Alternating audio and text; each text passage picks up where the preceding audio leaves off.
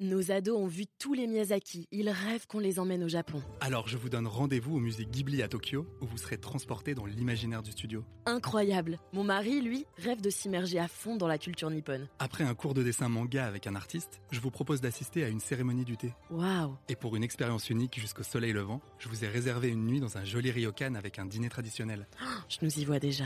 Avec Marco Vasco, ne rêvez plus, vivez votre voyage l'esprit libre. Au rendez-vous sur marco vasco point f r pour imaginer votre prochain voyage sur mesure. Les podcasts du Figaro. Chaque année, c'est la même chose. Après avoir un peu forcé sur le champagne jusqu'au petit matin, l'heure de ranger les verres a sonné, du moins pour un certain nombre d'entre vous. Mais si vous êtes désormais de plus en plus nombreux à vous jeter à corps perdu dans cet idéal de sobriété, savez-vous vraiment ce qui se cache derrière le Dry January ?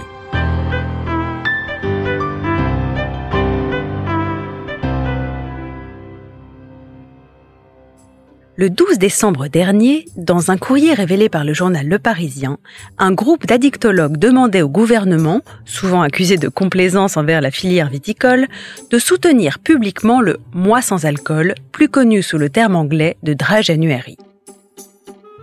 Une injonction accueillie avec un certain scepticisme par l'ex-ministre de la Santé Aurélien Rousseau, ayant depuis démissionné pour désaccord sur la loi immigration, qui avait ensuite assuré qu'il lèverait lui-même la pédale en janvier, mais avait exprimé quelques doutes quant au fait que l'État se permette de nous dicter comment vivre pendant un mois.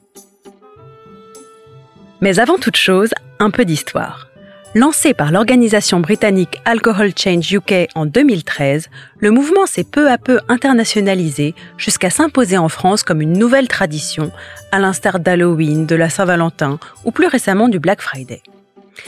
Si certains y voient une initiative salutaire, dont les bienfaits sur la santé des abstinents ont été attestés par les sondages et le corps médical, d'autres s'inquiètent des dérives d'une tendance qui, sous couvert de prévention, se révèle aussi comme le symptôme d'une société où le moindre écart serait désormais diabolisé.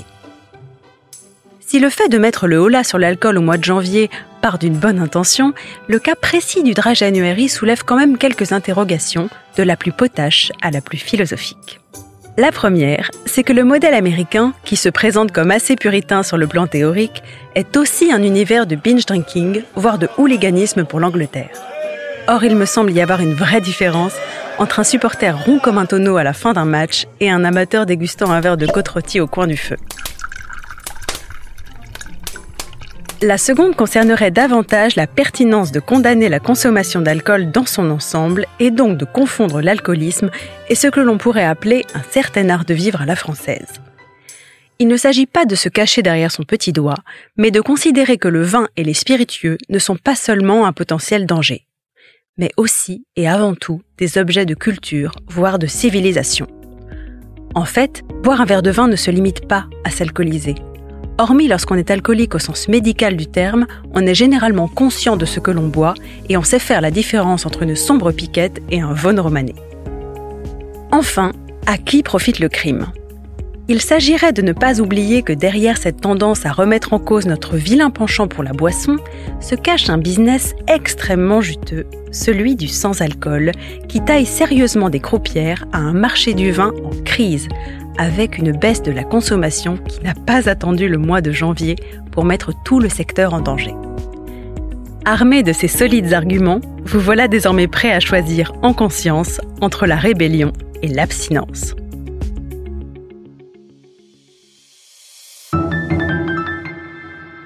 Merci d'avoir écouté ce podcast. Je suis Alicia Dorey, journaliste vin. Vous pouvez retrouver Parlons Vin sur Figaro Radio, le site du Figaro et toutes les plateformes d'écoute. Si vous avez aimé cet épisode, n'hésitez pas à vous abonner et à laisser votre avis. À bientôt!